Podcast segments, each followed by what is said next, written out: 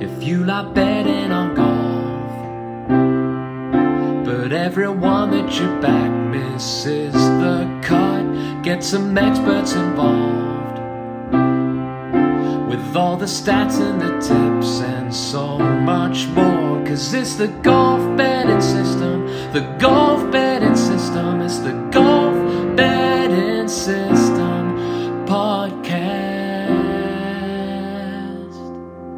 Greetings and welcome to the Golf Betting System Podcast 137. Paul Williams and Barry O'Hanrahan are with me to discuss who we are backing at the Zozo Championship on the PGA Tour and the Italian Open on the European Tour. Good morning, gents. Morning, guys. Morning, guys. This podcast is for listeners of 18 and above. Please be gamble well. You can visit begambleaware.org for more information. And of course, please bet responsibly.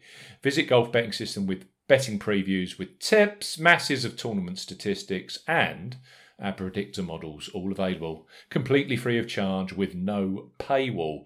Please subscribe to this podcast and drive the popularity of the show. We're available on Twitter.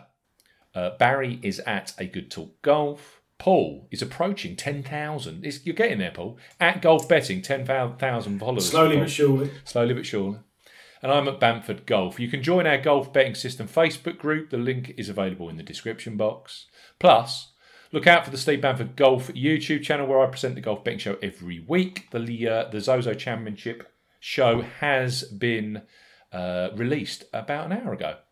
Please take time to rate and review us on Apple Podcasts. It is so, so important that we get five star review on Apple Podcasts. And you guys have been very, very good about sending us in some reviews recently. So thank you to each and every one of you. Let's uh, read out one of the reviews from last week. This one is entitled Essential Listen for Golf Punters, five stars. It's from Klaus NM and he is in Great Britain. He writes, Always my first listen of the week, backed up with thorough online analysis. The detail and quality of insights into players, courses, markets, and statistics is exceptional. Essential information to narrow down selection.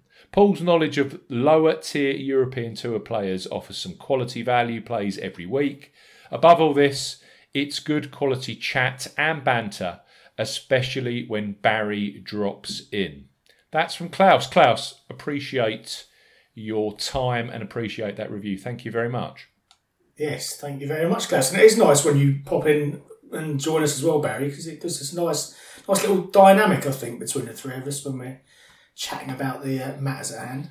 It, it brings balance to the uh, podcast. I think like two geniuses and one dumbass. You know, so it's it, it puts in perspective how good you guys actually are. So Wait, uh, I- I was trying to work out- I was trying to work out which one was which, Barry. From uh, We have Sam Sam singing our intro, then we've got Barry with his banter yeah, and his golf insight, and then there's us two cl- London-based clowns with Michael Caine accents. I've never really got round to if you're more Michael Caine than I am, Paul.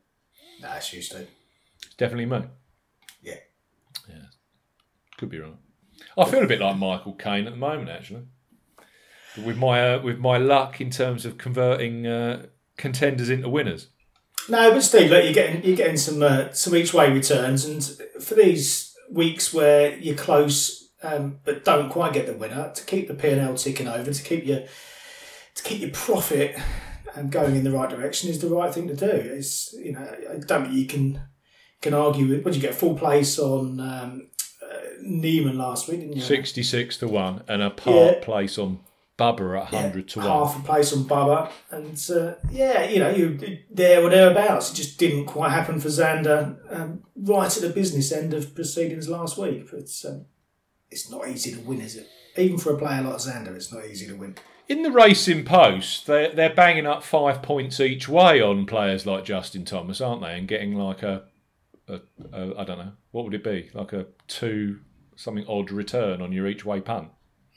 Yeah, I can't. Yeah. I, I, I'm struggling to back players 12, anything shorter than 12s each way. Even 14s is a stretch.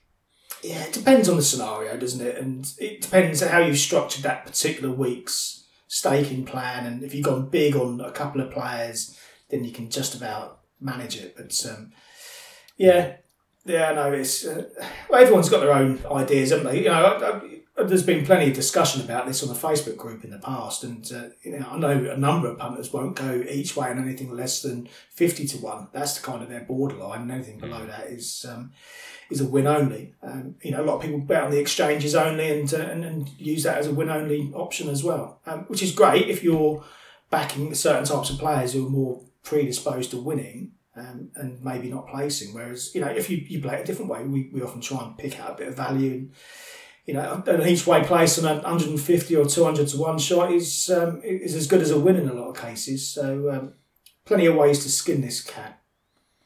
Jason Kokrak at Shadow Creek. That was his maiden PGA Tour victory. He was a MGM Resort ambassador.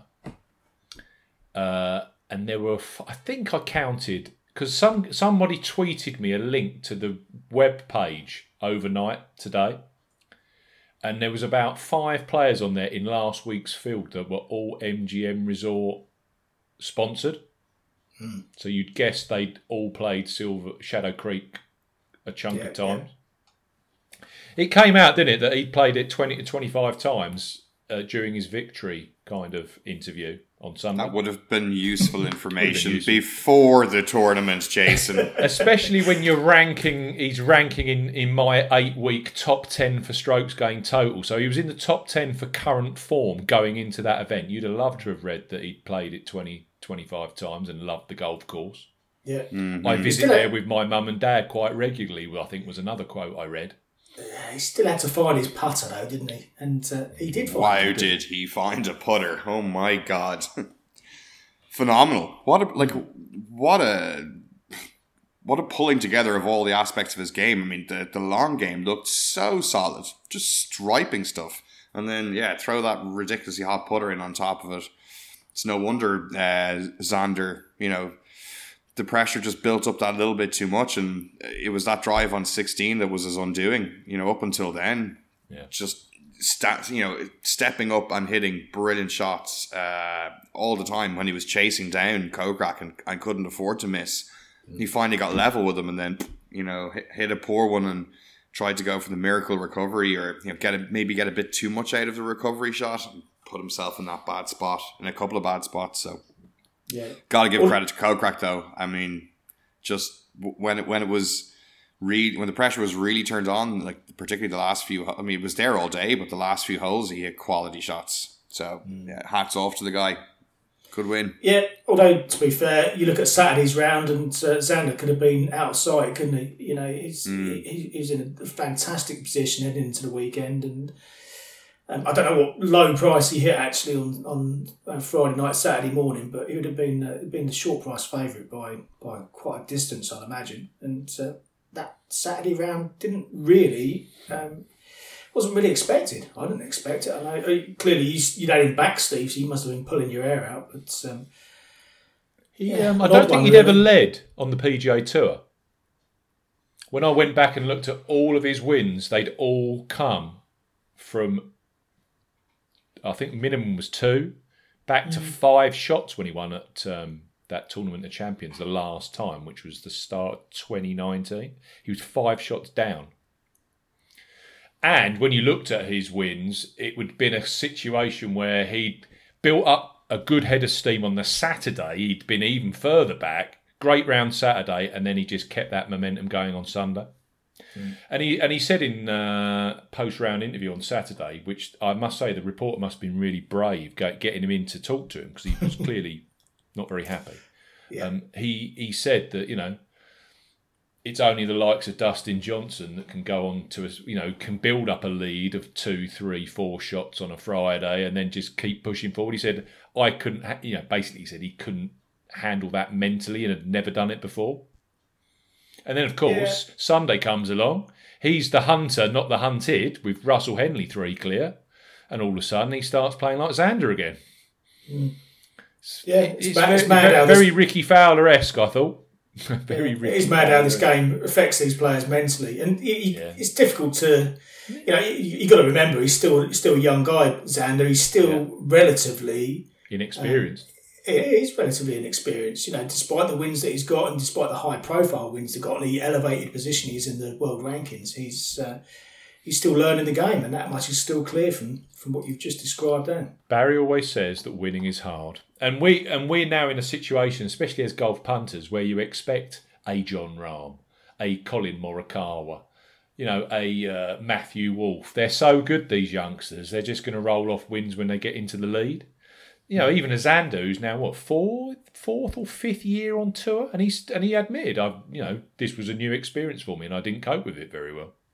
Yeah. Always learning these guys, and they're not machines, are they? As we keep saying, there isn't a strokes gained mental kind of statistic out there.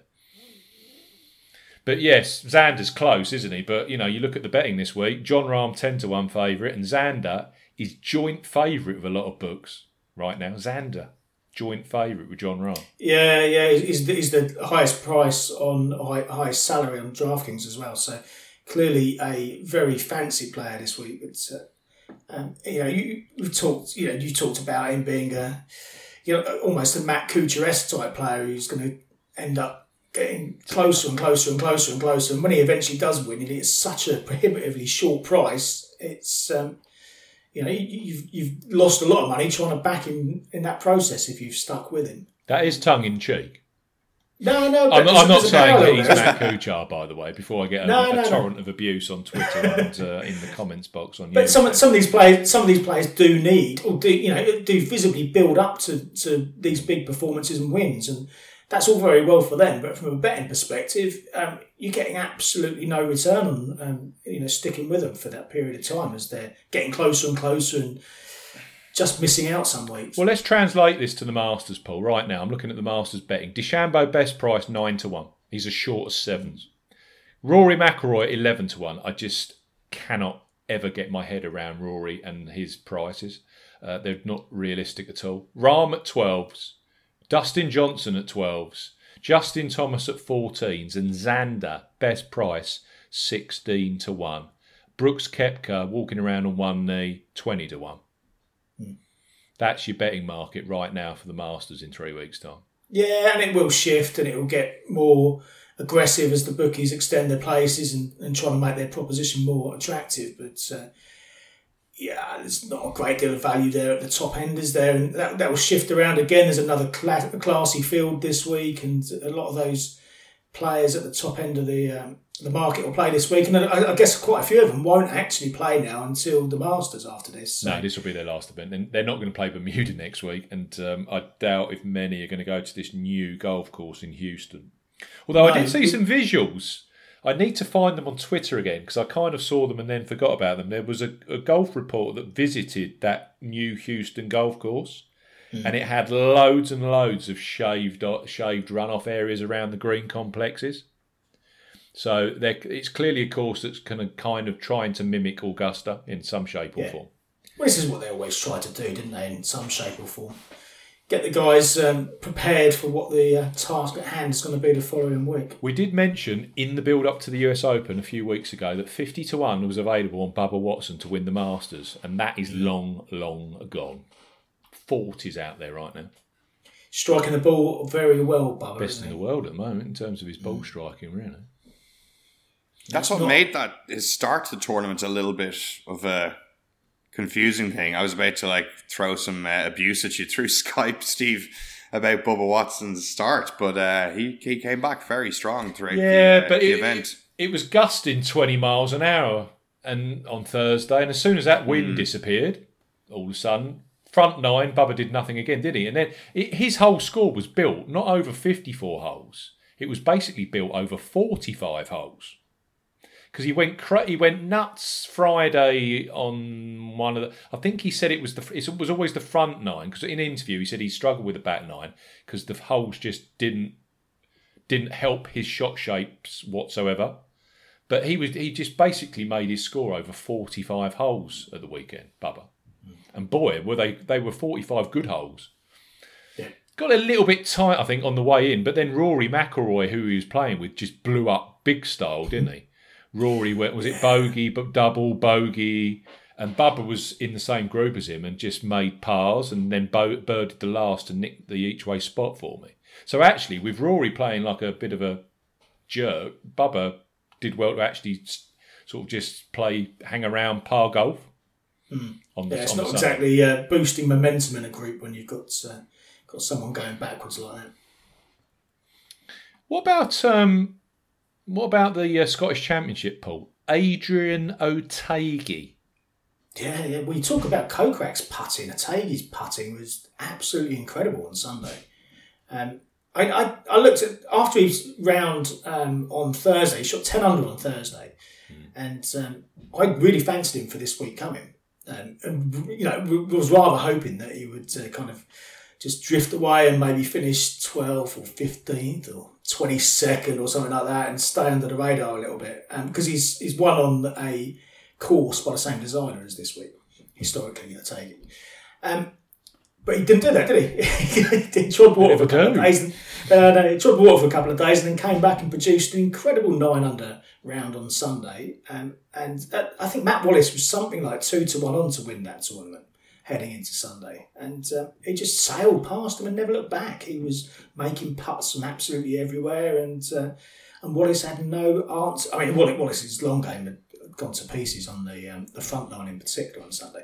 But even so, it still took a monumental effort to, to overtake him. And to shoot nine under to win a golf tournament on Sunday like that was um, very, very impressive. That was his first um, stroke play, regular stroke play win, because he's won a couple of these hybridy ma- match play type events in the past. Um, we were on him for one of them. I forget which one it was now. Um, might have been the Belgian knockout. Um, but even so, he's uh, yeah very very impressive. Um, shame really because I had three guys who were pretty much in the um, you know on the fringes of contention all the way through Harrington, Pepperell, and uh, and Southgate. All of them finished in the top sixteen in the end, but uh, none of them could push on and actually get that place or Story of your really life at the moment. Paul. Well, you know, it's, it's frustrating when you get players that are that close and don't produce for you. The flip side is, you know, that the logic and the process you've gone through is, is push you in the right direction for the players. They've just got to actually produce the goods. It was interesting with Harrington. Um, I thought Harrington played really, really well. He was hitting fairways, and literally every time I looked, he was in the fairway. He was hitting fairways for fun. He led the led the uh, led the field for greens in regulation. He said in um, commentary that he was striking the ball really well. He said uh, he's he putting well. Um, it'd be interesting to see where he pops up, if and what he does play for the rest of this year, because I don't think he's far away um, from, from winning another golf tournament, and you'd probably get a half decent price on him. Um, still, I'd imagine, but uh, yeah, it's a shame he just couldn't quite uh, get the the round together, the really low round that would have pushed him uh, into the places or beyond. But uh, yeah, still encouraging, still encouraging. Um, I think you're Alex right, Levy. actually. You need to look. I mean, I've had, we've been doing this for 10, 11 years, Paul, and I've had months where I can't even get players across the cut line, let alone in contention. so to get keep getting these situations for you and for me where you've got players in the mix pretty much every week, and, you know, they either sort of don't get you an each way spot or the, it gets even, at least it, there's a regularity to the process, which must mean that something is being done correctly. Yeah, and as we've said before, what often happens then is you turn around and you might get two wins in two weeks, and it's uh, you know with with the odds that you get in golf, that can make a huge difference to, to how your years have been ultimately. So. Um, keep plugging away, keep the process, and uh, and see what occurs over over the remainder of what we've got left in this year. Now, you mentioned Padraig Harrington, and that's a great segue into the Zozo Championship. Now, you won't hear many segues like that this week across any podcasts. Sherwood Country Club is hosting this week's Zozo Championship. And if you remember, Zozo, uh, base, they, they started this Asian swing on the PGA Tour.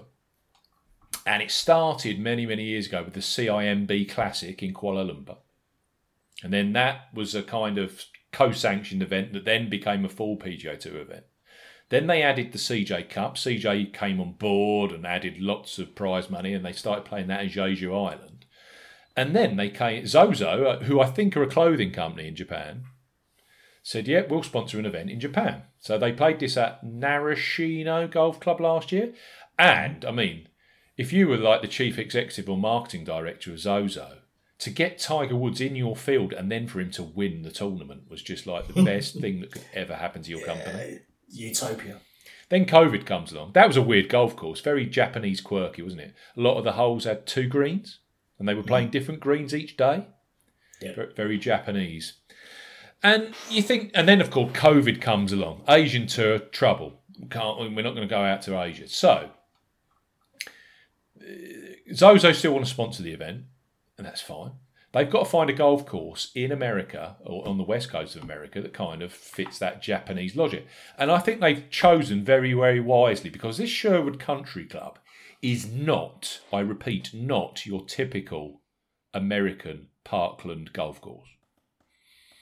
It's a sev- par 72, which doesn't even isn't even 7,100 yards. Wow. It features five par fives and five par threes. And then I get a winners list. This is a Sherwood Country Club winners list because Tigers tournament was played here from 2000 through 2013, which was a bit of a hit and giggle for the top boys in the in the world each December, where they could all earn a host of world golfing rank, uh, ranking points just for turning up. And I think the field was was it 12 at one stage and then they expanded Yeah, to 18. 18, wasn't it? Yeah, yeah. But you're right. They, they'd absolutely. It was just yeah, turn up and get a turn up and jump and jump 14 spots in the world rankings. It was one of those kind of jobs. That was the one. Yeah, you'd get you'd get you get some Lee West, you know, a lot of European tour players. Friends of Tiger would go out there. Right, here are the winners at Sherwood. Davis Love the third, Tiger Woods, Padraig Harrington. This is from 2000. Davis Love the third, Tiger Woods, Luke Donald, Tiger Woods, Tiger Woods, Vijay Singh, Jim Furyk, Graham McDowell, Tiger Woods, Graham McDowell, Zach Johnson. Now that is quite an ecclesiastic list of winners there. Davis Love twice, Tiger Woods clearly five times, Jim Furyk, Vijay Singh, who must have been probably world number one at the time, that was 2008. Graham McDowell twice and Zach Johnson. Doesn't it doesn't shout Bryson DeChambeau to you that list, does it? No, they're all chess grandmasters when they with their approach to like picking a golf course apart. Mm, yeah. Every one of them, you can. Every it's just like pick it apart one shot at a time, strategically. Yeah, get themselves to the win. Yeah. It's I mean, nice. It's nice. A golf course the entire field could, in theory, compete on for a week. Yeah. I think I remember the. Um, I rem- I remember McDowell's second win because I backed McDowell that, that week, and I remember the fight with him and Woods on the Sunday was enthralling. It Oh, was brilliant. One of, the- one of, Mm. It was one of the best watches for a couple of hours Yep. that I'd, I'd seen for a long, long time. and that was when And, uh, Tiger was at his pomp, Yeah, 2010. absolutely. Yeah, absolutely. And so was McDowell, Yeah, Yeah. absolutely. US top- Open winner that year. in the world. Yeah, oh yeah. Yeah. Uh, that they were hit for hit. It was it was it was enthralling stuff. And the Zach Johnson Tiger Woods in 2013 was similar, where Zach chipped in on 18 to get it into a playoff. Yeah, yeah. I think it's going to be a great tournament. I, I love this golf course. I think I think it's you read um, you read player interviews. They're talking about it's intimidating off the tee. I, I said to you guys pre-show, I've I- I can't think of any other golf course in America that has so many elevated aerial tees. There are so many tee shots where they're playing down from a height to greens, especially on the par threes, even some of the par fours. You know, they're 40, yeah, they're 30, 40, 50 feet above the fairway on some of these on some of these holes. And I can't, for the life of me, um, Barry's very good with his courses. I can't think of another American course that plays or visually looks like that. No, comes readily no, to mind. it is it's a bit quirky, isn't it? I remember one of the holes again going back to the McDowell win where he'd um, he'd missed the green and the green was kind of in a in a bowl, so he was playing from some really obscure position, um, way you know way left of the green as I remember it, um, and. You know, the, the green must have been, I don't know, 10 yards below his feet, and he was, uh, you know, 20 yards away. It was a really odd one, um, trying to play the shot that he was playing. But uh, yeah, quirky and a bit different, as you say. It's not going to be your run of the mill PGA Tour style track this week, which is was good to see. What's the course? What's the course they play for the modified? You know, the modified uh, Stableford scoring event. Ah, well, that used to be. They used to play at Montreux, which this is a Jack Yeah. Nicklaus design. That was But a was Jack Nicklaus design. But did Montreux have a, a, a bit of elevation changes, or was it just the fact that it was at altitude that I'm kind of getting conf- confused yeah, in I'm my not head sure. here? I don't. It doesn't grab me as ele- it's played at elevation. I can't remember the elevated tee boxes or anything. Yeah. I'm trying to think like Chapultepec as well for the WGC. Yes. That has a bit of elevation change. changes. I mean, there's one we Yeah, could look at a a good one. little bit. Elevated tees Um, there, Paul. Chapultepec. Well, I think again it's more down to the uh, any of these events that you've got altitude. It's it's, it's a similar kind of um, di- it's a similar kind of question, isn't it? Because you're having to adjust your thinking as to how the shots need to be played, what the distance truly is based on the either the altitude or the uh, or the elevation change between the tee and the pin, um, and it adds a new dimension or a different dimension to the to the thought process of these players, which you don't get on some of these flat, um, you know, bog standard PGA Tour style tracks. So, so yeah, I, I think it's it's going to be a refreshing change. Now, this golf um, this golf course has also had a renovation since the World Challenge days. Um, it received another Jack Nicklaus renovation, 2012, early 2013, and he ripped out the old um, greens, which were bent poa mix, and replaced them with brand new pure bent grass greens. So that's of note. No poa in these greens, right? And I don't know. Uh, to me, I always think that some players, in my mind, play better with bent grass, poa mixed greens or poa annua greens than pure bent grass.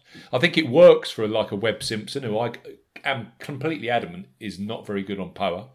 But this week on pure bent grass, that kind of brings Simpson back into the equation. I know that'll please you, Barry. But there's some, there's some.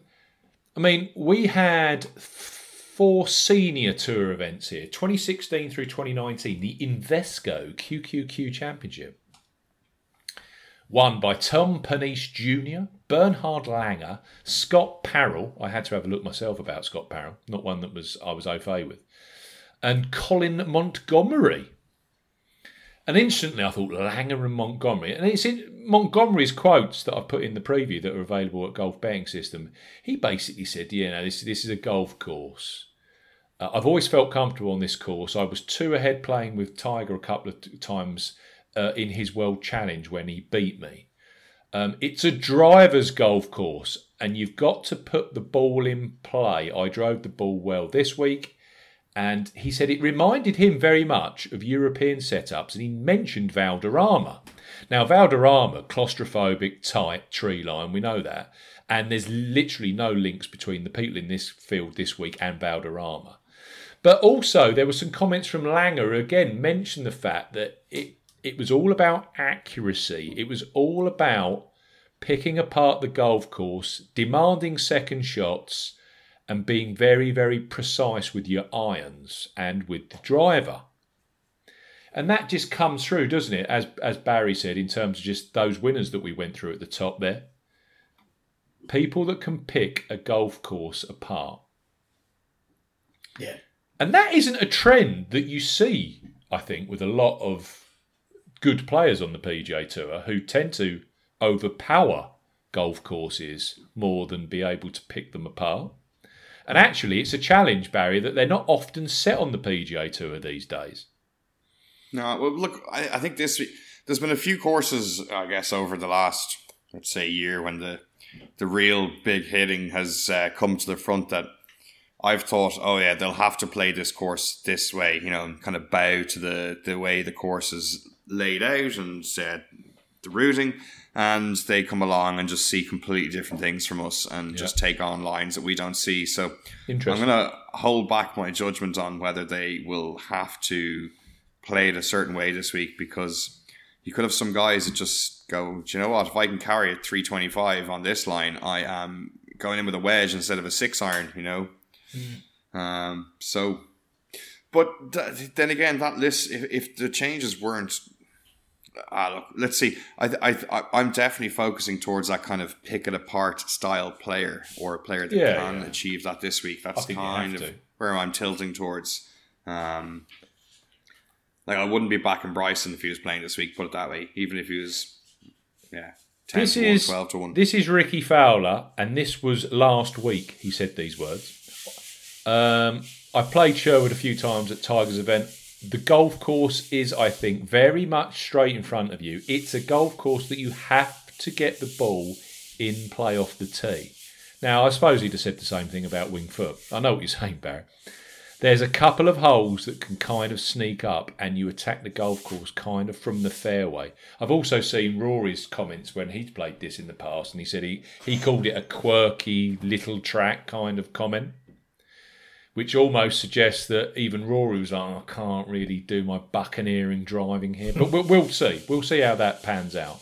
But I, I, I'm going for I'm going for players that have got excellent accuracy this week.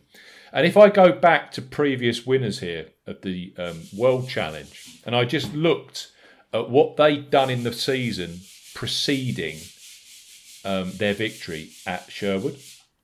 So Zach Johnson, he'd finished in the top 20 for proximity to hole that year. GMAC 2012, he'd finished in the top 5 proximity to hole. Tiger Woods 09, top 11 proximity to hole. Vijay Singh, a bit of an outlier, he was 41st, but you can still say top 40 proximity to pin. And Tiger Woods in 07 was third for proximity to pin in the season leading up to them winning this tournament. I think you've got to have accuracy with your approach shots.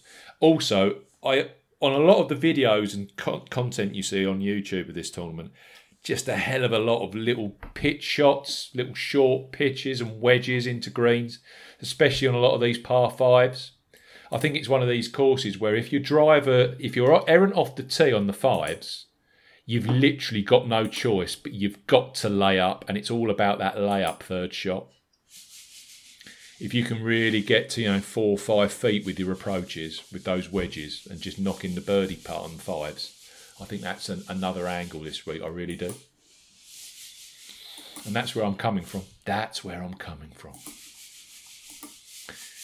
Um, I can't talk really about winning prices because we've only had this tournament once, and that was played in Japan. Tiger Woods won at thirty-three to one. Um, I, I have got in my preview just some um, basic tournament score averages from those four Invesco QQQ championship events for the for the old guys. But I mean, you know, is that relevant? Don't know. Greens in regulation 14th, scrambling 11th. I think you've got to have a short game, putting average 7th. Driving distance 23rd, driving accuracy 25th, but I don't know if that means anything. You know. I've kind of con- gone at this with a bit of a concrete block this week. There are players that I know are going to be t- very, very popular this uh, week. Collin Morikawa is going to be really popular. Two-time winner on a Jack Nicklaus golf course. Half Japanese. The narrative's there. Um, played a very good round last week, and then three rounds of pretty much can't putt because that is his weakness at the moment. The putter again. 22 to 1. I don't think that's going to be there in a few hours when I go back and look at it. I think Morikawa is going to be well backed. Um, I think Bubba Watson's going to be hugely p- popular this week. Um, I had him at 101 this week, and I'm seeing him as short as 28 to 1 for this this week. I just couldn't stomach that personally. Um, Niemann's on a roll. Um, again, I don't know. He's got that world top 50 narrative that we saw last week. Um, he, I think he squeaked up to about 44, 45th. Has he got the? Has he got the fortitude to win something like this? I'm not so sure. Um, I liked him as a 66 to one each way punt. I'm not sure I like him as a 35 to one. Kind of really need him to win kind of bet. Um, I like the Montgomerie um, Langer angle, and that has really helped me with two tips this week. This guy was 20, 22 to 1 last week, and he's basically finished in the top four at the CJ Cup last week, and I'm finding him again at 20 to 1 this week, and that's Tyrrell Hatton. And if we're looking for an accurate sort that can pick a player apart or pick a golf course apart, well, he kind of picked Wentworth apart a couple of weeks ago. and I do see. I know it sounds crazy, but you know, you look at Langer, a three-time winner at Wentworth. You look at Montgomerie, a four-time winner at Wentworth. And there's a lot, you know, and Harrington's played well there. Luke Donald's a two-time winner at Wentworth, and God knows how many top threes and top sixes at Wentworth. There's that there there's something in it, and you know, tight tree line, lots of elevation changes. I mean, the second hole at Wentworth, where it's over that valley to that to that green complex from the other side. Yeah. There, there's something in it. There's definitely, and there are there are elevated uh, um, tee boxes at Wentworth. We know that. I just Yeah, think I, think Hat- Hatton at twenty to one is a must back for me. He, he's just playing some outstanding golf right now, and actually, He's, he admitted it. He was absolutely knackered on Saturday. The the time gap, the travelling, it all caught up with him. And then he's he shot a 65 on the Thursday, a closing round 65 on the Sunday. Um, his his numbers last week were off the charts for strokes gained, top for greens in regulation. And I just look at his numbers uh, across the season: tenth for par four scoring average, uh, 26th for proximity to pin this season, and 29th last season um, and he and he he just ticks all the statistical uh, boxes that I want this week, Hatton. I think this golf course will suit him far far more than last week. Yeah, I I don't think you can argue that he's right at the very top of his game at the moment. He's he's, that, he's always been that kind of player that once he finds a bit of form and finds top form, he can he can maintain it for for you know at, least a couple of weeks, if not longer. And uh, yeah, you know, last week was more about acclimatisation, I think, than um, than playing well, but he did play well. Um, and uh, I can I can kind of see the link with Valderrama, and I can kind of see the link with um, with Wentworth. You know, and for me, when I look at European Tour events, those two will be categorised into a very similar kind of bracket.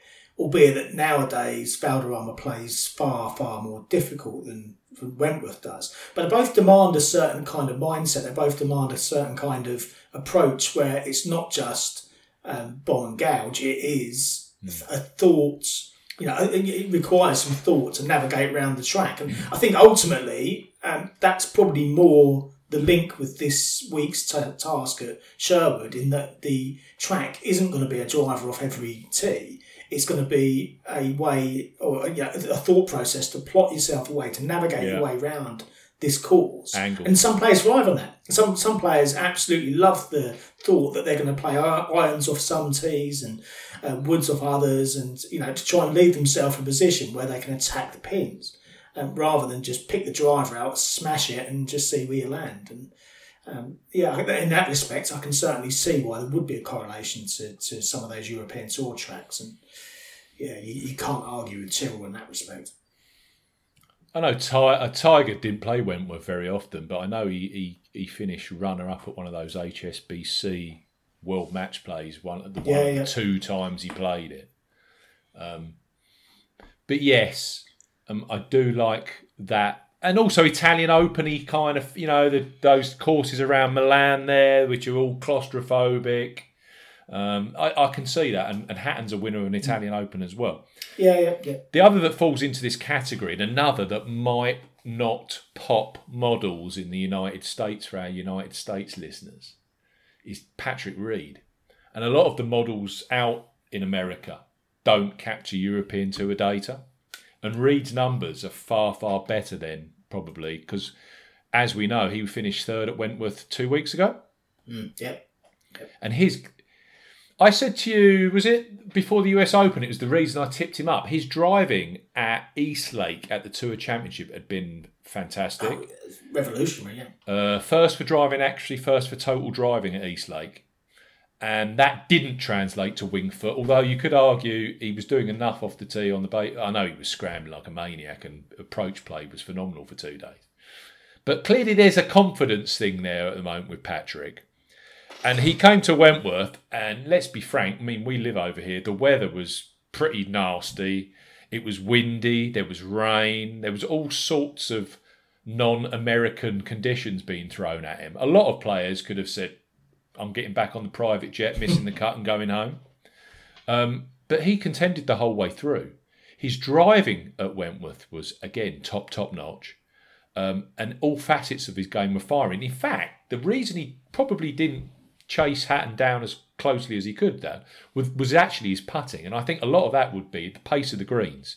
Because those greens must have been, what, nine, nine and a half on the stimp? Yeah, they might have touched 10, but they, they certainly want your 12 or 13s. I guarantee that Patrick Reed was leaving loads of putts short. Yeah. Because, you know, that just isn't the PGA Tour way. We're expecting 12 and a half stimp greens this week, pure bent grass at um, Sherwood. And the guy is just playing some outstanding golf right now, Patrick Reed. I mean, my um, I, I, I implore listeners to come to the betting preview and, and look at my eight week tracker numbers. But Reed, which include the European Tour, Reed is high in so many categories that I think are really important this week. I mean, he's in the top seven for strokes gained approach. Brilliant. He's in the top 25 for greens in regulation. Um, he's in the top uh, he's second for strokes gained putting last eight weeks. He's tied with Xander Schauffele, just to give that some context. Um, he's in the top eight for strokes gained total. I just think Reed, um, he's a three-time, he's an eight-time PGA Tour winner. Clearly, he's won the Masters. He's a major winner, and that's the other thing. I, I didn't mention this. You look at those winners: Davis Love. You look at Tiger Woods five times. You look at Graham McDowell. You look at Zach Johnson. I know the World Challenge is a hit and giggle. There's also a lot of players in there that don't win majors, but major winners have won at Sherwood. Padraig Harrington. Clearly, we've got Patrick Reed, who's won the Masters. He's won eight PGA Tour events, and he's also won three of these no cut events. He's won two WGCs. He's also won the Hyundai Tournament of Champions. And he also won that tournament in New York, the Northern Trust, which is a 125 man field. Mm. So he comes to these tournaments and he plays. He sees them for what they are. And Barry mentioned uh, off, he thought that the, the feel of the CJ Cup was very WGC like last week. I don't think this will be any different. The field's just as good. I think Reed will come here and know that he's playing some good stuff and, it, and he's really going to grab the nettle this week. I, I, I, Hatton and Reed were just two that were instantly on my team this week. I, I didn't even have to think about them. Mm. Reed was my pick over Morikawa. So if that comes to haunt me, I've got that on record. um, I think a lot of the uh, lot of the value prices have been sucked out of this market. There, there, was nowhere near the value that I was looking for, especially compared to last week, where there were some really nice value punts. The only player that I kind, I mean, he's, he's short for who he is, really. There is a little bit of 50 to 1 out there. But again, you just cannot take away the fact that Russell Henley right now is playing some amazing golf. And if we take this world top 50 narrative and players that haven't qualified for the Tour Championship, because Tour Championship gives you access to the big tournaments anyway, Henley didn't make the Tour Championship. Um, as of three months ago, he was 193rd in the official world golf rankings. Now, all of a sudden, he jumped uh, 37 spots, I think it was last week. Sorry, I've underquoted that. 45 places he jumped last week in the official golf rankings by finishing third at the CJ Cup. And he's now in the top 80 in the world. So, again, another top three. If he could win this tournament this week, all of a sudden, he's got himself into the world's top 50. And the way this guy's playing right now, he's been playing top tee to green golf for months, months and months and months, and he's been he's been putting like Jason Kokrak.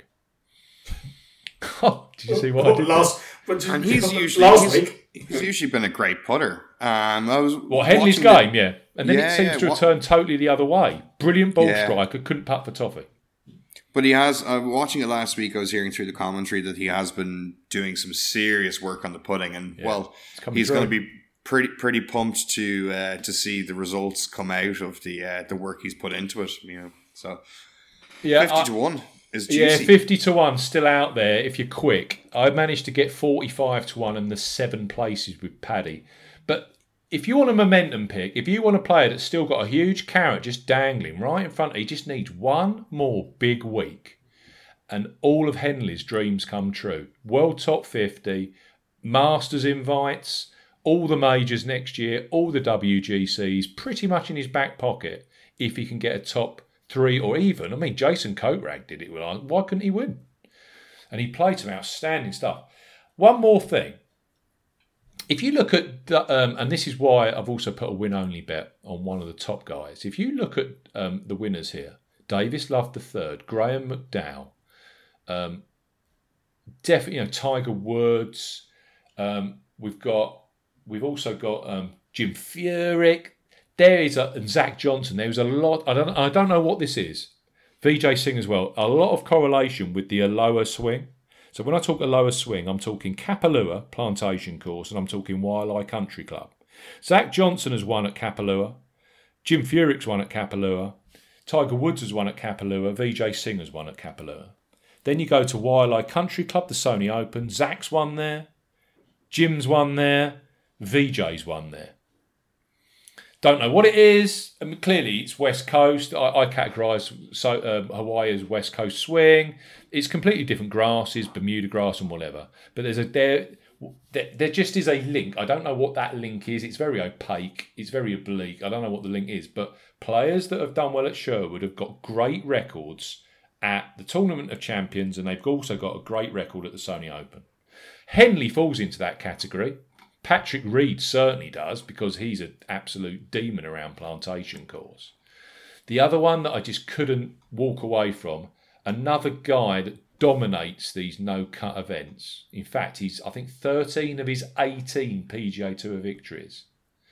Uh, let me quote the right numbers before I get shot down in flames here.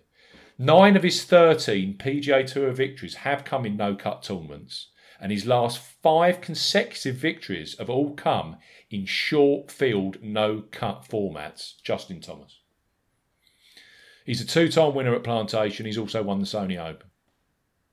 And actually, you look at his numbers, he's a shot maker. He hits the ball very well on his proximity numbers. The thing that grabbed me last week about Thomas was his driving was back. He hit, he was 14th for fairways hit last week, 15th for greens in regulation. I think he was in the top eight for ball striking. Mm. And that to me is always a go sign with Justin. When he's confident that he's going to hit fairways and greens on a track that he likes the look of, I think JT, that's when that's when you can grab. And actually 12 to 1 on Justin Thomas. When you've got Xander at 11, Jon Rahm at 10s.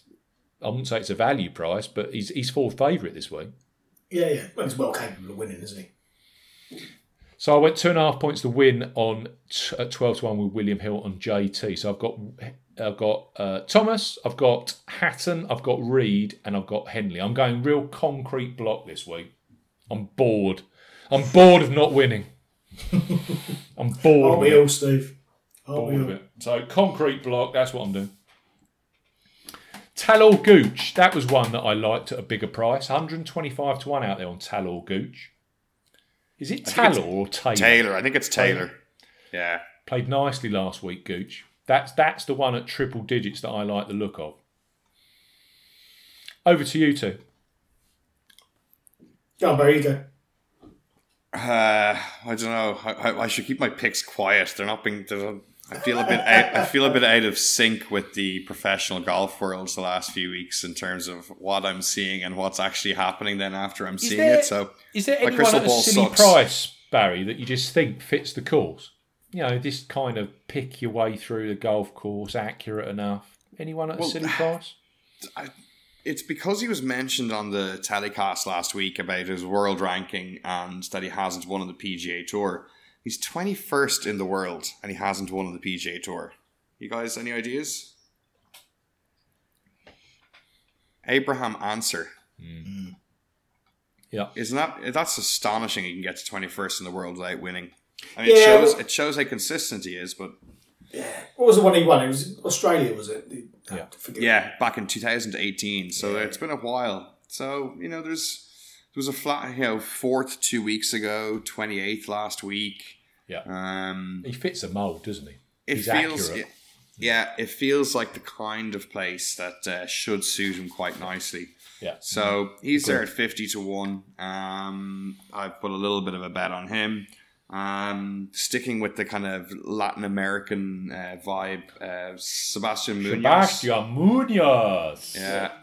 I Yeah, mean, what's not to he's like? well. What is not to like there at the moment? Um, He's always overpriced, mate.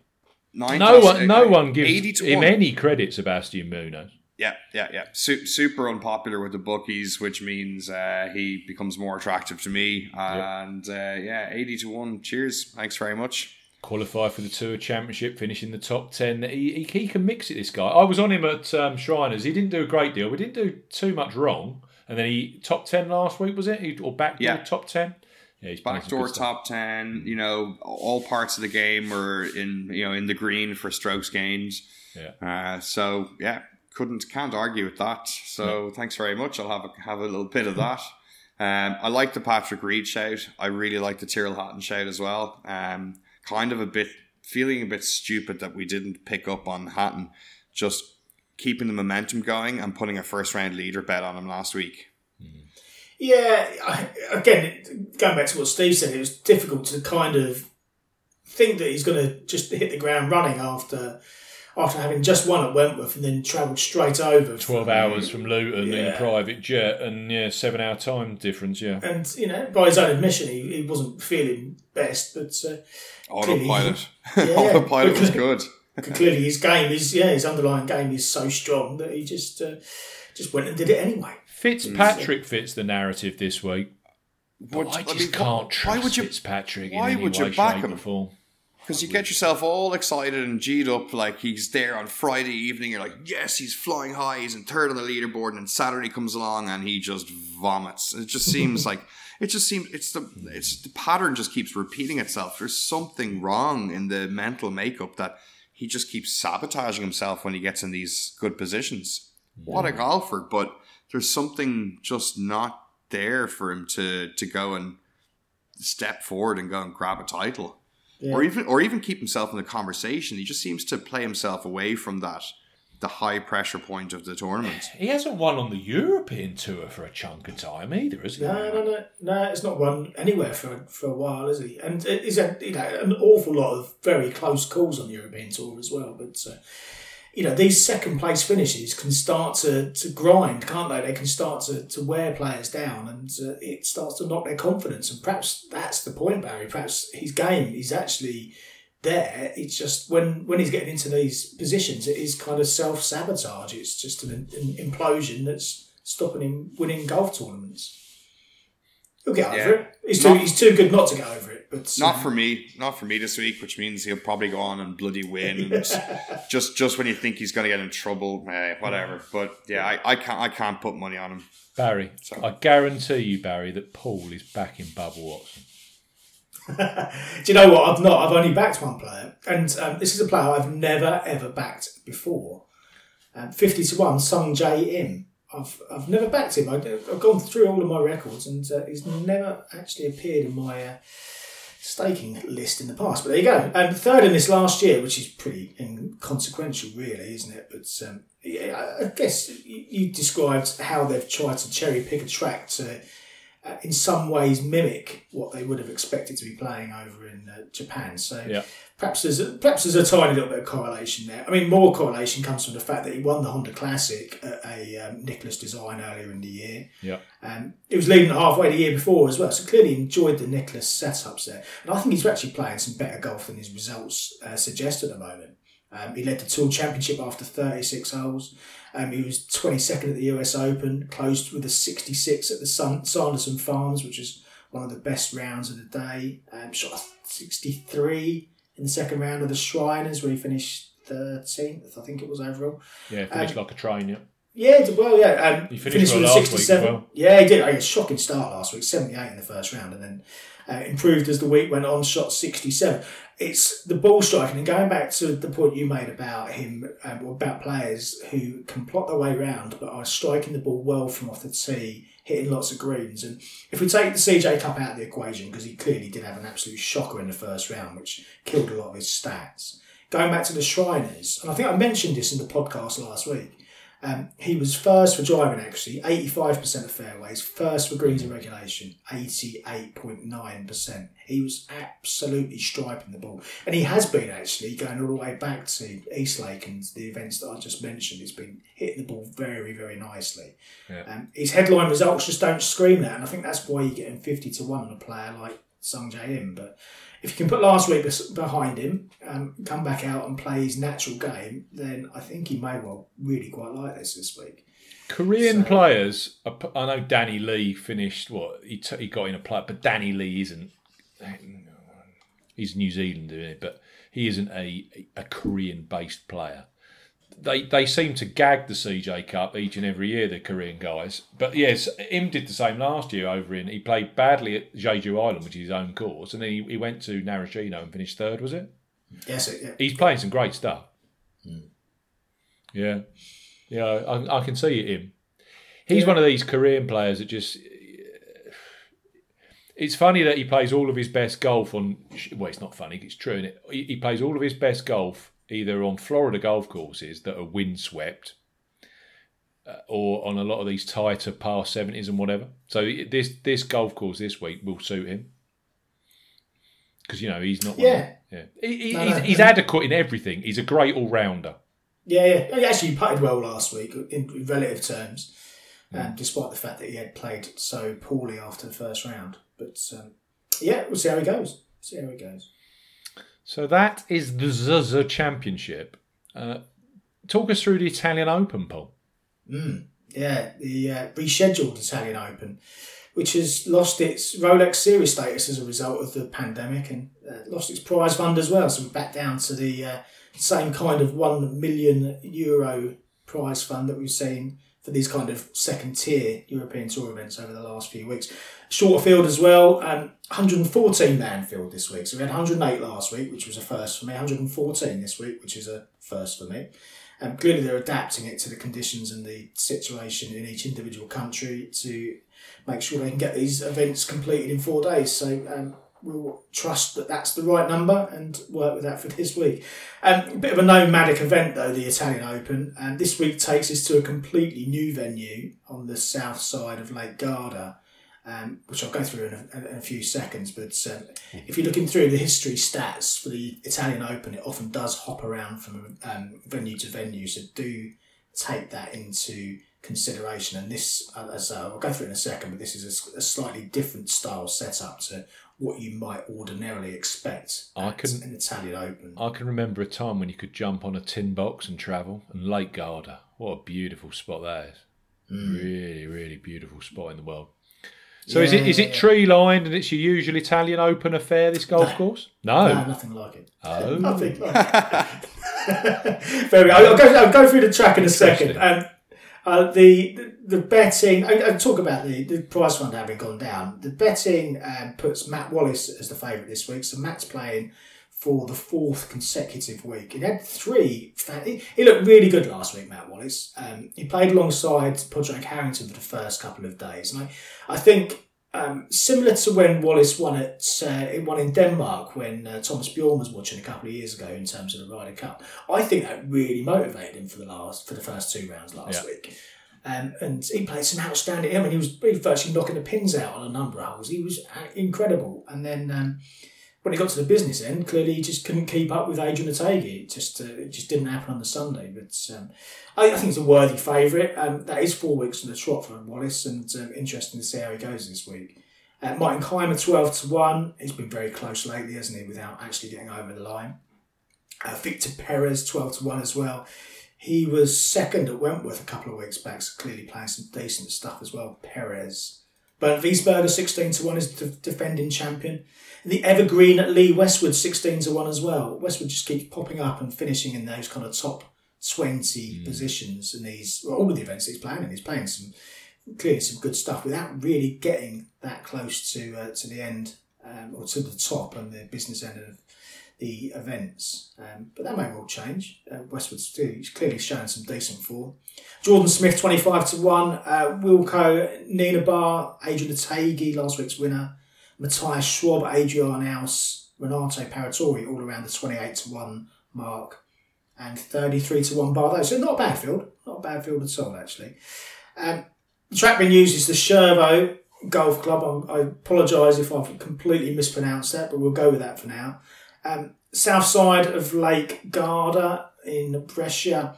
It's a it's a parking track, um, so it's something that you might expect in uh, Italy. Designed for the tourist trade primarily. Three sets of nines. um, varying difficulty and length.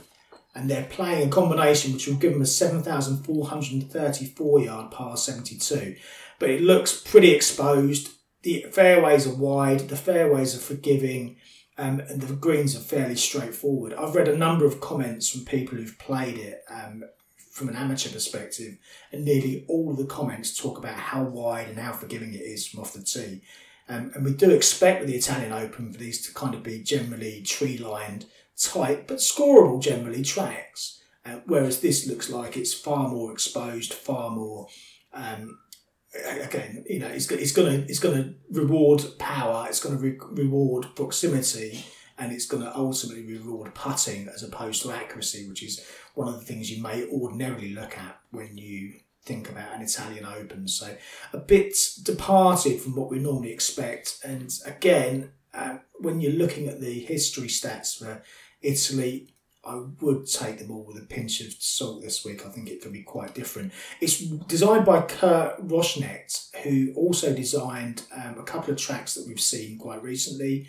Uh, Bad Griesbach in Germany, which hosted the Porsche European Open 2015 2016. The Paul Lawrie match play that hosted the year after as well, 2017. And he also um, designed München Eichenried, Alright. which was the uh, home. It's one of these ones that's on a rotation for the BMW? BMW International.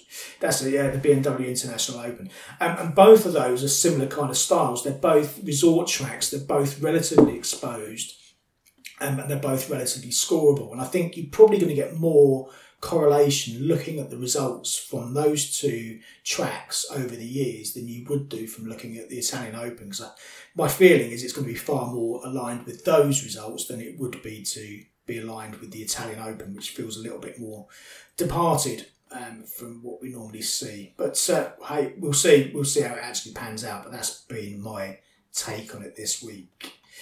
Um, in terms of conditions, got a sunny start on Thursday. Then we've got some showery rain and drizzle um, after that, particularly on Friday and Saturday. So I'm expecting a fairly soft track. I'm expecting it to be fairly scoreable. Uh, temperatures in the low 60s. Fahrenheit are not particularly warm.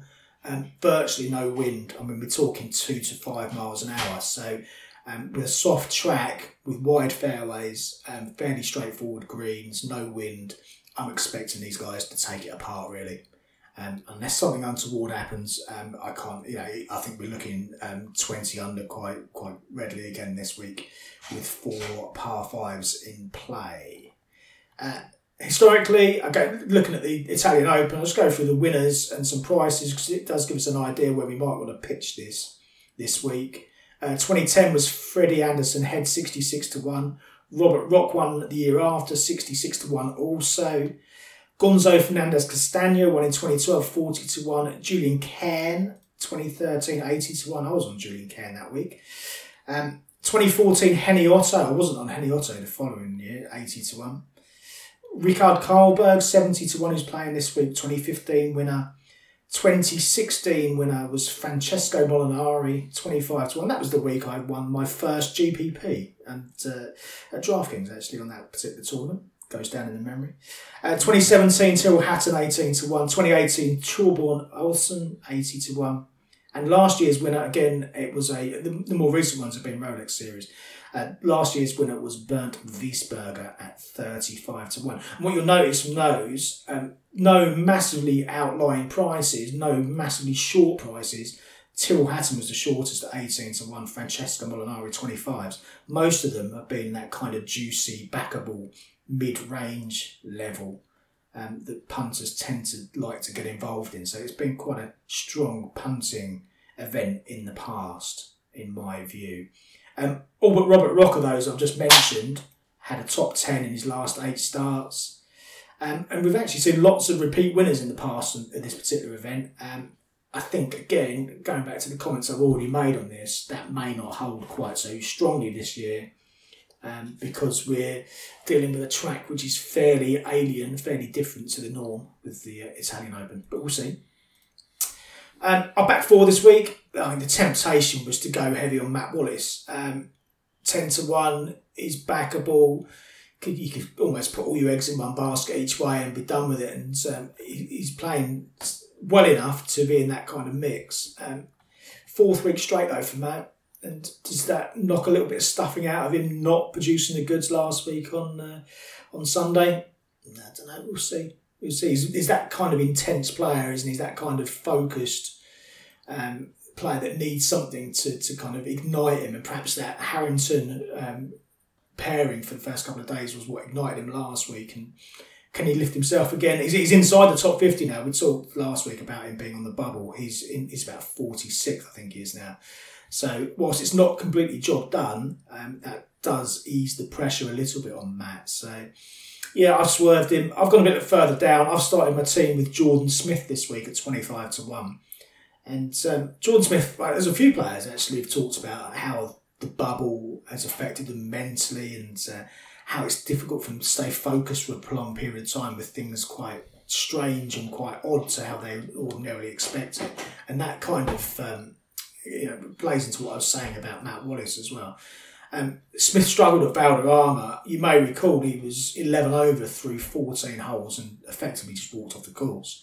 Things clearly got too much for him, and uh, he talked about. It. He was quite vocal and discussive, discursive on, on Twitter, and uh, and I think that probably did, did him some good.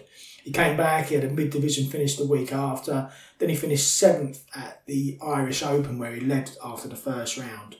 Um, and uh, I started to play some good golf. 13th at Wentworth last time out, personal best for him in Surrey. His irons looked absolutely immaculate. A lot of the um, kind of showreel um, shots were from um, uh, from uh, Jordan Smith in that week. He got a hole in one. He very nearly got a, an albatross on one of the par fives, absolutely knocking the flags out over the course of the week at Wentworth. 15th the putting average as well there, which for him is particularly strong. He's not a renowned putter, but with the putter warming, that was his best putting performance for 12 months as it happens. Um, with the putter warming and his irons and his approach play um, looking particularly strong, I can see him going, going well on this kind of track.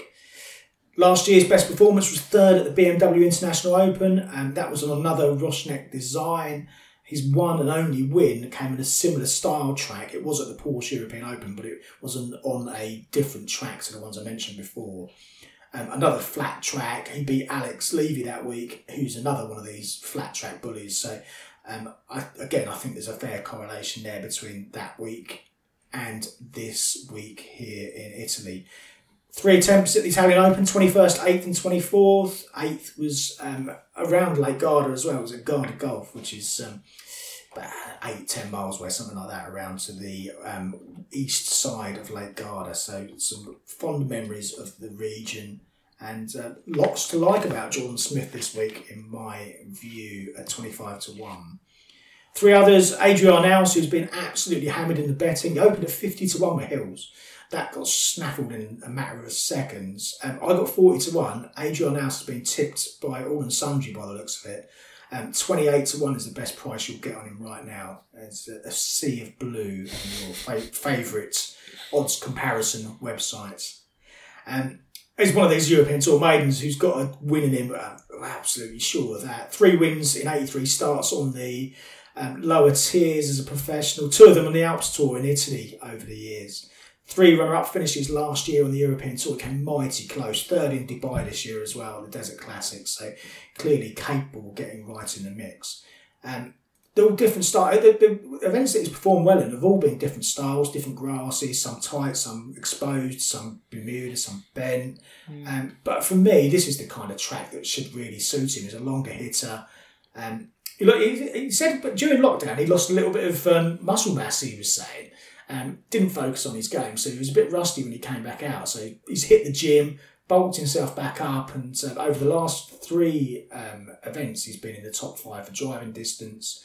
Um, lost a little bit of accuracy with that, even though he's been getting some decent enough results. 23rd at the Irish Open, he was sixth into Sunday at the Scottish Open. He led the field greens regulation that week. And he was the first round leader at Wentworth as well.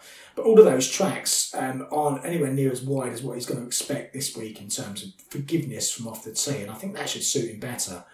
Um, and I can really see him going well this week. Um, as can everyone else by the looks of it, seeing as he's been so heavily backed. But um, yeah, it's um, well worth looking at Adri Arnaus, even though his price is um, dropping like a stone. So if you fancy him, jump in before it gets too much lower, I'd say. At two longer prices, Maverick Maverick Antcliffe, the Australian, 80 to 1 of backed. Um, three wins on the China Tour last year. And that earned him his European Tour card. And he started well enough, 13th at the South African Open. Uh, he was just in the top 30 or thereabouts at the Celtic Classic, which was eye catching because he hit over 90% of greens of regulation that week. I may have mentioned that again on one of the previous podcasts. Uh, ninth at the Open de Portugal, and then most recently, um, third at the Irish Open. And you may recall that week he was right in the mix until John Catlin pulled away over the last few holes. He, he was one of those who really did have a live chance of winning that golf tournament. Um, he's learned a lot, I'm sure, and he's talked about it on Twitter. And uh, you know the the um, the fact that he's learned and taken a lot away from that uh, performance and the experience that he got from that. Long and straight, he hits greens, top twenty putting average over the last two starts. Given this is a new track for everyone here this week, I think he's going to be at a less of a disadvantage to um, some other weeks. So quite happy to take Maverick Antcliffe on at 80 to 1. Then finally, Justin Walters, I've backed 125 to 1, seven places each way on that particular bet. There were slightly longer prices out there um, with five each way, but I've gone for seven because Justin Walters is the kind of player who is more likely to place than win. Um, but let's give him the benefit of the doubt. You never know. One one time the door might just open for him. And four times now, Waters has been the runner up on the European tour. Uh, most recent of which was at the Belfry a proper roller coaster final day there. He won it, lost it, made a treble, I think, made a load of birdies coming back in to make the playoff, and then then lost to Rasmus Højgaard in the playoff, um, which you know was massively disappointing for him because he really did have a proper chance to win that golf tournament, but. Um, it didn't quite happen for him that week. He has got two Sunshine Tour wins to his name, so clearly the stars do occasionally align for Justin Walters, and he, he can uh, scamper over the line um, occasionally, but uh, hasn't quite managed it on the European Tour as yet. Four missed cuts followed that performance at the Belfry, but 16th last week really caught the eye, particularly as he birdied nine of his last 12 holes, produced the same final round score as Adrian Otaegui, 63, um, and that was after making par on the first six holes last week on Sunday, and nine birdies in 12, so coming in hot there weren't any first round leader prices available when I published my preview yesterday, but he's well worth looking, Justin Walters, for first round leader punt um, this week as well, in my view. Um, just going back quickly to those runner up finishes, two of them came after um, he sadly lost a parent and both times, both in Portugal. It kind of galvanised his game. He turns 40 this week. His, his 40th birthday is Friday this week. And as we've seen with a lot of players, that kind of gets the thought processes going. And I wonder if kind of a happier life event this time round might um, push him, um, propel him maybe to a high performance this week. We shall see. Um, 10th in this last year at a Rolex level, so clearly playing Italy. And this is a notch or two down on the Rolex series levels that we've seen in the past. So, so yeah, see how Justin Waters goes. But I thought the price was well worth taking on. So Walters 125 to 1, Maverick Antcliffe 80 to 1, Adri Arnaus at whatever price you can currently get him, and Jordan Smith at 25 to 1 are my four for the week. Any eye catches with you guys, boys? Mr. Arnaus has been smashed. he has. Bear in mind, he opened at fifty to one. That's absolutely. He's virtually half the price. Jeez. Virtually half the price. He's been. And I've seen, yeah, I've seen, I've seen two or three uh, different uh, previews putting him up as well as me. So clearly, um, there's a lot of aligned thinking with Arnaus this week. He's um, the internet punt. He is, yeah. I'm, I'm, I'm not convinced that these internet consensus punts have done particularly well over the last few months. But those uh, usually tank, don't they? I've been on a few of those uh, group group bets, you know, where the, the, everybody aligns to the same version, and uh, yeah, yeah no. I had I played with a, uh, a guy who worked uh, for TaylorMade, pretty high up with them uh, last year, and said, "Was there anyone I should keep an eye on?" And uh, he he said Arnaus, and this was before he made any real rumbles on the European tour. So mm. I've been kind of keeping an eye on him ever since, and cannot possibly pull the trigger on him at that price. Especially you know, especially with the with the whole internet aligned on him. So I'll just keep watching and enjoy if he wins. Like he's he's, oh, he's, he's good to watch. Barry, you, you got to be on board if uh, Paul, just throw a fiver on him for me and just take the profit. Like I just can't. I, I, I could be the tipping point that could ruin his whole week. You know. The straw that breaks the camel's back. Yeah, that little bit too much money on him. Um, so- do you know who the first person that popped in my head for this um, when I kind of was getting a feel for the course was Pablo Larrazabal. Yeah, yeah, yeah, yeah, yeah. And I was like, okay, where is he in the betting? And he's not there. I went, oh, Pablo, I ma- know. mate, this course is just going to be right up your wheelhouse because of that BMW. Uh, oh, what's the name of the course again? The BMW yeah, yeah, course. yeah. München, München, München Eichenreich, Icon yeah. ride, yeah. Yeah. Uh, excuse Yeah. my terrible German pronunciation, but yeah, so he's not there, and Yeah, him and Alex Levy. I you, if if Pablo and Alex Levy, two of my favourite players to back, had I'd lose money on. yeah, I, exactly. Yeah, I, I, I, they'd, they'd have both been back, backed and probably Yeah. lost, but um, yeah, they, they would have both suited it perfectly, which uh, is a real shame. Levy's playing next. In fact, Larrazabal's playing next week as well. They've both just opted to take this week off, which is um, strange, seeing as I think they would have done well. But hey, what can you do?